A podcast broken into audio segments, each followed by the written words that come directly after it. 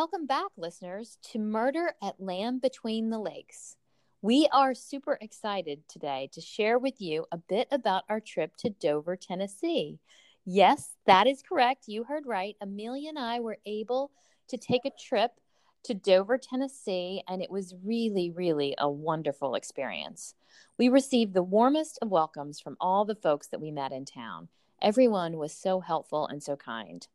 It was really true town, true small town hospitality. We met with family members, the mayor, and community members that remember the girls. They had information to share about the girls and really what happened on that day. And I tell you, everyone is doing what they can to support the effort to help solve this brutal crime. It truly was an amazing experience, and we're so thankful for everyone who was able to to help us in scheduling and meeting up with everyone during our trip. And y'all, it's truly, truly a beautiful area with the lakes and the trees and the outdoor recreation areas.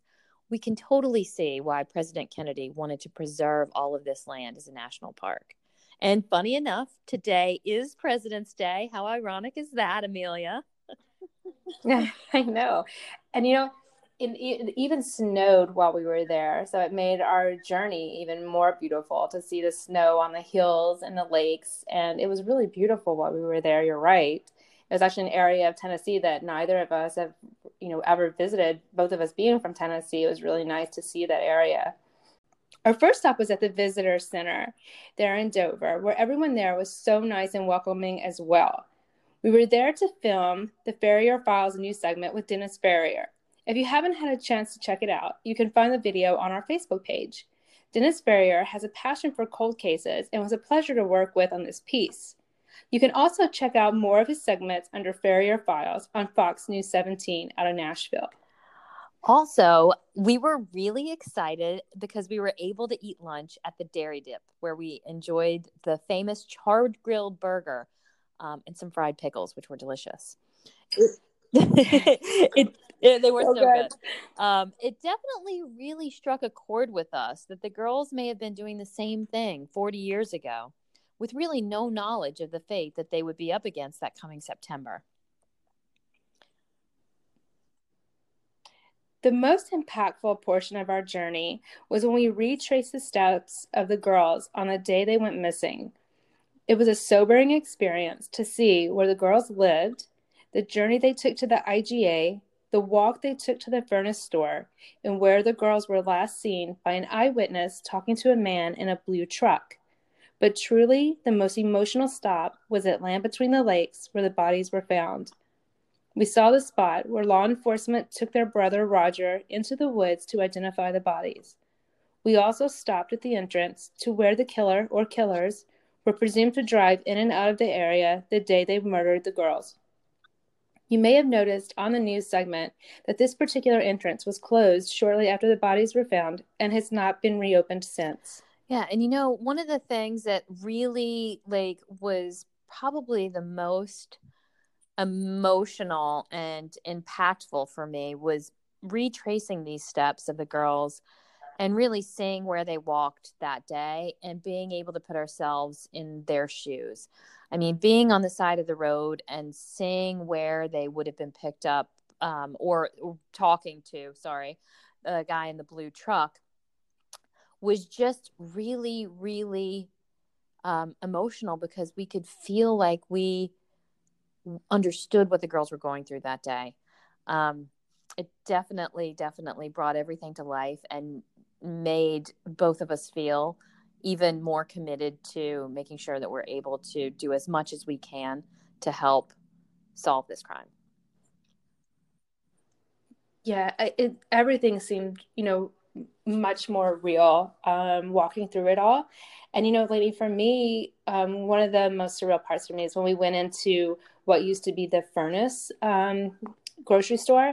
We actually stopped into um, use the restroom quickly. And while I was standing there, I just honestly, I know this sounds a little cliche, but I closed my eyes for a second just to think about the girls in there for a second and them just picking out, you know, gum or soda, what they were getting. And it was just a smaller area than what I was thinking. And it was, I don't know, I just thought about them being in there and uh, you know the cashier that saw them and i could just imagine it you know in a video you know in a movie or in a scene or you know how it must have been that day you know of that cashier seeing them and then watching them walk out that day.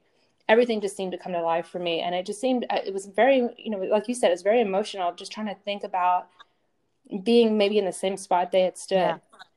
you know almost 40 years ago. So it was very uh, you know like you said surreal and it made it much more real for both of us. Yeah i know. And another interesting fact that we uncovered while we were going through kind of our, our tour of all of the sites that the girls were were last seen, we ended up at Land Between the Lakes. And we realized that, or we found out that the family actually had a property right near the entrance to where the killer or killers would have driven off um, into the woods, which is now closed, um, as you may know and the family had a, a house there and it was bought by land between the lakes um, years ago and it was torn down. But they were obviously comfortable. That was home to them. They were comfortable and familiar with that area. They played in the woods. They swam in the streams. They were getting water from the natural spring right there where joe stout got water that fateful day. Um, it's just terrible to think that the same area that they called home would also be the initial grave for these two girls. You know, Lainey, and watching their sister um, that come back to her and tell us about that was oh, that was pretty emotional as well. Yes, no, definitely. It was really we were very thankful for all of the people who helped to contribute information to our our journey eh, back into that day and everything that happened throughout that that experience. And also being in Dover, um, it really it really gave us hope too because we understand that this is still an active investigation.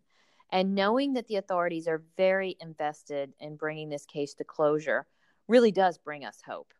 Um, plus, all of our listeners that have contributed bits of information, thank you guys. We just want you to know that we really do thank you from the bottom of our heart because every piece of information really could help us to come a step closer to finding the guilty party.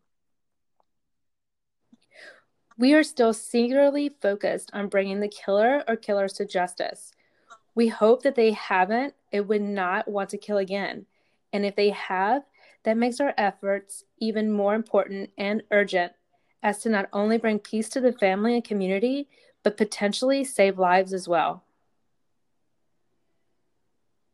So, we were also very fortunate to be able to record each and every stop that we made while we were in Dover, Tennessee, and reflect upon how that spot was important to the girls and the girls' journey. We will be posting those videos throughout the week on our Facebook page so you can also feel like you were in Dover and you were at the locations like where the girls lived, at the furnace store, at the IGA at Land Between the Lakes, at their home behind the Dairy Dip. Um, these are all very important locations, and we are excited to share the video with you. Although I will caveat that it was a windy day, and yeah, it's yes, cold it too because the snow was on the ground. Um, but yes, we um, we're excited to bring those to you as well. So check out our Facebook page um, in the coming weeks so that you can see those videos as well.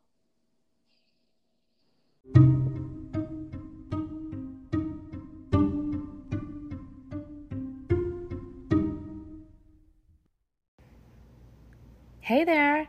Want to know what it's like to listen in while Lainey and I go through different questions that we may be asked? Well, listen in as we play reporter with each other as we drive from Nashville to Dover through a snow squall. Well, that's what we call it here in New Jersey, anyway.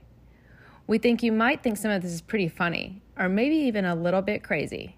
So hang on and listen in as you probably will hear the windshield wipers going as we drive through this crazy snowstorm. Why Uh-huh. Why revisit the case, case, now after so after, many years? After 40 years. After 40 years. Um, after delving into the details of the case, we realized that this is a very well known case in a small town of 1,400 people.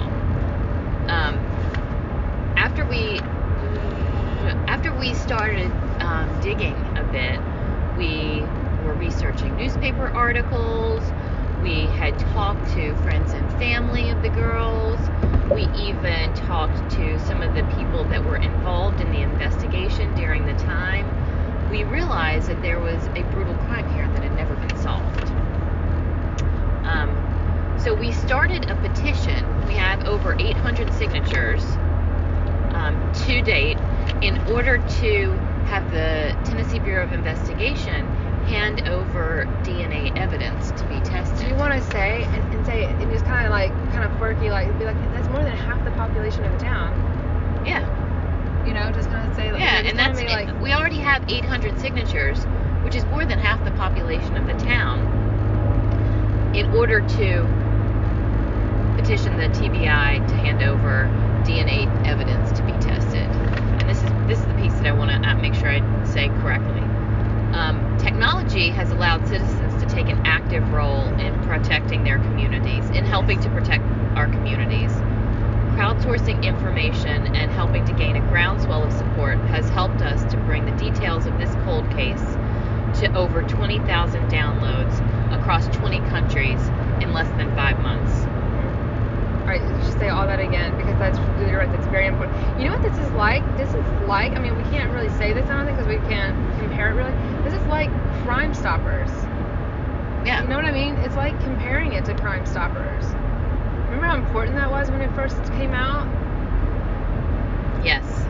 And it actually worked. Mm, And it worked, right?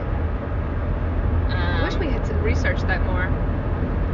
Okay, We we'll come back. Is that we've learned a lot about the girls and about who they were as people and how they were just young, normal teenage girls who like listening to music and hanging out with their friends. They helped take care of their siblings, they had responsibilities, and they were just dreaming about their futures at this age. Um, we've also learned that that the community and that people inherently want to help find justice for these girls. We've had so many people reach out to us to give us their support, to give us information, and at the end of the day, really using the power of the people to help bring justice for these girls is something that is very inspiring. I like Power of the People. I can't believe we're in the car on the way to the visitor Oh, I forgot center. we're recording. I was saying all kinds of things. This is this is uh hilarious. Okay, are you ready? What inspired this podcast, Amelia? Last year, Lainey and I discovered our passion for true crime and cold cases, genetic technology, and really just the core moral balance of our justice system. The importance of the finding. The importance of finding the core moral balance of our justice, the core moral balance Yeah. of our justice system. the importance of finding. I loved your ad there though because I think that that's the importance of finding, and the importance of finding. Okay, last year, Lainey and I discovered. that's like my favorite line in the whole thing. Okay, last year, no pressure. Last year, Lainey and I discovered our passion for true crime, cold cases, genetic technology, and finding. No wait, and finding. Right, yeah, and finding the importance of the finding. important and the impo- okay, yes, the importance of finding the core moral balance of our justice system. Okay, last year, Lainey and I discovered our passion for true crime, cold cases, genetic technology, and the importance of finding the core moral balance of our justice system. Is that right? Yep. Okay. Hmm. I'm done. And that's when we came across done. Drop mic. Um, so, what have you learned since starting the podcast? Well, what we've learned is a lot about the girls. Um, they were normal, fun loving teenage girls. They enjoyed listening to music, hanging out with their friends. They took care of their siblings. They were dreaming about their futures. They, um, what we have also learned is that people inherently want to help the community has really been living with this for years and the question of who's done this and would they do it again and people really do care. They care about the girls, they care about the community, and they want to see justice for the girls and have the killer or killers be brought to justice. That's right. And All right, so let's ask, so many let's ask you the um, question that, that we're hoping not to get asked. Um, Oh, well, let's ask this one. How about, do you have any suspects in mind? Um, uh, honestly, we have heard many different theories and lots of information that has come through from people who knew the girls, who knew what was going on at the time.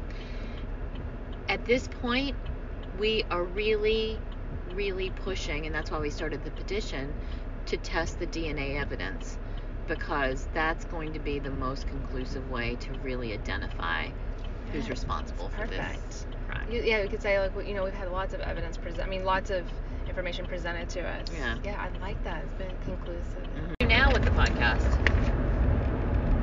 Well, right now our focus is 100%. We're 100% focused on finding. Uh, what are we? There was another word we used. Right now, our, we're 100% focused on seeing. Finding justice for Carla and Vicky's case. We're 100% focused on finding justice for Carla and Vicky's case.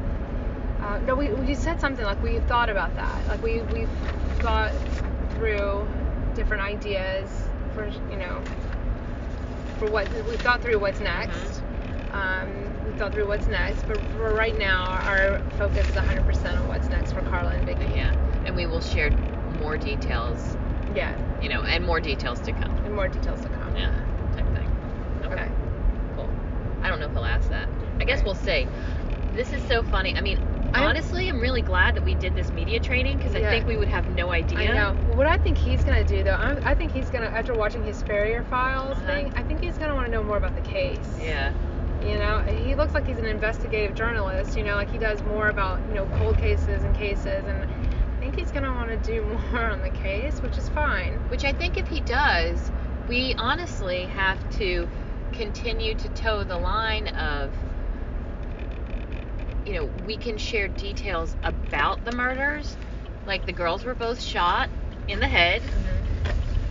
Um, do we need gas or is he just getting gas? Um. Forgot you gotta pump your own gas here. This is not how I typically come, so I don't know if there's a Starbucks nearby. They'll have coffee, or we can search for a Starbucks. It's all right. Are you getting gas? We don't pump gas. Huh? Are you getting gas? We don't pump No, gas. I'm good. Okay. I'm for a Starbucks or not. So you don't pump gas? New Jersey, you're not allowed. You're not to. allowed to. Really? Yeah. That's an extra 50 cents a gallon. So you want coffee here? You're going to search later. I, I would rather search later. I'm okay. Huh? I'll search later. All right, let me. He's like, they need Starbucks and they don't pump gas. He's like, these girls are high maintenance. What are they doing trying to solve a murder? Um, okay, so it's that way. Okay. Go out the way we came in.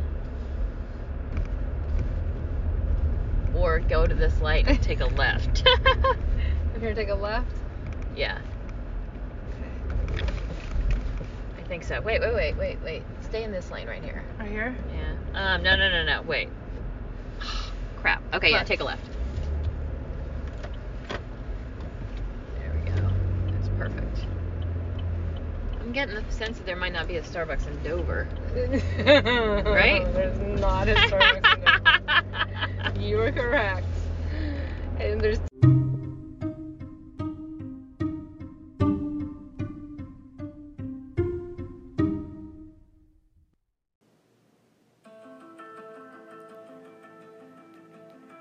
is a criminal case that has been cold for so long, many fear if it's not solved soon, it will never be solved. Two Tennessee girls were executed at Land Between the Lakes in Dover. Here's Fox 17 News' Dennis Ferrier with an important update on this almost 40 year old murder. This case has been injected with new life, not by law enforcement, but by two moms and their podcast, Murder at Land Between the Lakes. Amelia Courtney and Lainey Sullivan are celebrities in Stewart County, even though this is the first time they've ever stepped foot here. Yeah, see where the intersection sign is? That's it. They have been deeply rooted in Dover for months now. It was a very well known case, and still to not have any answers for something so brutal and violent was was really upsetting for us. We wanted to make sure we were able to do something to really help the family and the community to find answers to what happened on that dreadful day. Why would anyone want to kill these two girls? The podcast has 20,000 downloads, and locals have come out of the woodwork to talk about what they know about the case. My brother was dating Vicky at the time. The two moms both grew up in Tennessee, but they now live in New Jersey. It's from that far flung place that they have focused on this county's darkest day. September 1980, 16 year old Vicky Stout and 14 year old Carla Atkins are last seen walking home from a convenience store on Highway 79, the main drag in Dover. Two witnesses say they stopped to talk to a man in a blue truck. They are never seen alive again. Many days later, they are both found side by side, both shot in the head at land between the lakes. The Park Service actually closed the road where they believe the killer entered federal property. This bridge has remained closed for 40 years. It never reopened. In a lot of ways, it mirrors the case. It suffered from neglect and time, just time, too much time. Now, a big enemy of this case. How much longer are family members going to be alive, and how much longer, you know, how much longer are people that know that have answers and remember the things? How much longer are people going to be able to answer the questions that can still be answered? The podcasters found a newspaper article written in a nearby county with a misleading headline. Buried in this article, authorities found the murder weapon, shells, and body parts buried near the murder site. To think that was all kept from the family. That's um, explosive information that no one told the family about. And it's like in the middle of that article. How could someone get away with a double murder in a town of only 1,400 people where everyone knows everyone? A lot of mistakes were made in this case, Dennis. Stewart County Mayor Robin Brandon believes the TBI and the Sheriff's Department did a terrible job on the case. What went wrong? Where's the evidence? That's the big question that I would ask: is where's the evidence in this case? Let's, uh, if there is any available still, uh, let's get DNA checks done on it. Uh, that's available now. The technology is is better now than ever before. District Attorney Ray Crouch reopened the case in 2015 after he took office. Composite sketches were released with age progressions. He says new leads have been developed and old suspects have been excluded, and every theory has been considered, even those based on rumor and gossip. He says there have been many new DNA tests using unique and specialized technology. It's just been so hard to recover from mistakes made at the very beginning. Like right there. Could two moms with a heart for two teenagers be the difference after all this time? It's been ongoing for for decades now, and it's been a sore that's been festering on this county for a long time. And and we're thankful for Amelia and Lainey and the work that they're doing. And uh, we we pray that you know there'll be an answer in this case. The podcast has started an online petition. You can find that on our website along with this story. I'm Dennis Ferrier, Fox 17 News.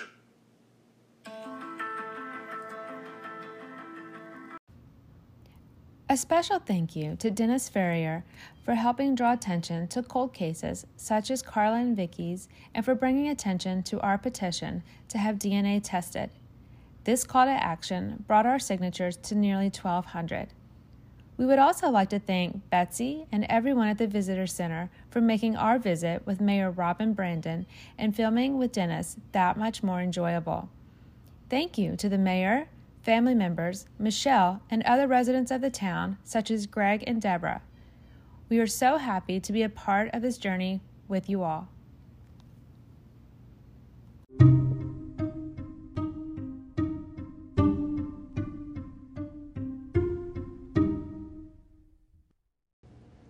Anyone with any information, please call 1 800 TBI FIND. That's 1 800 TBI F I N D. You never know how important your information could be.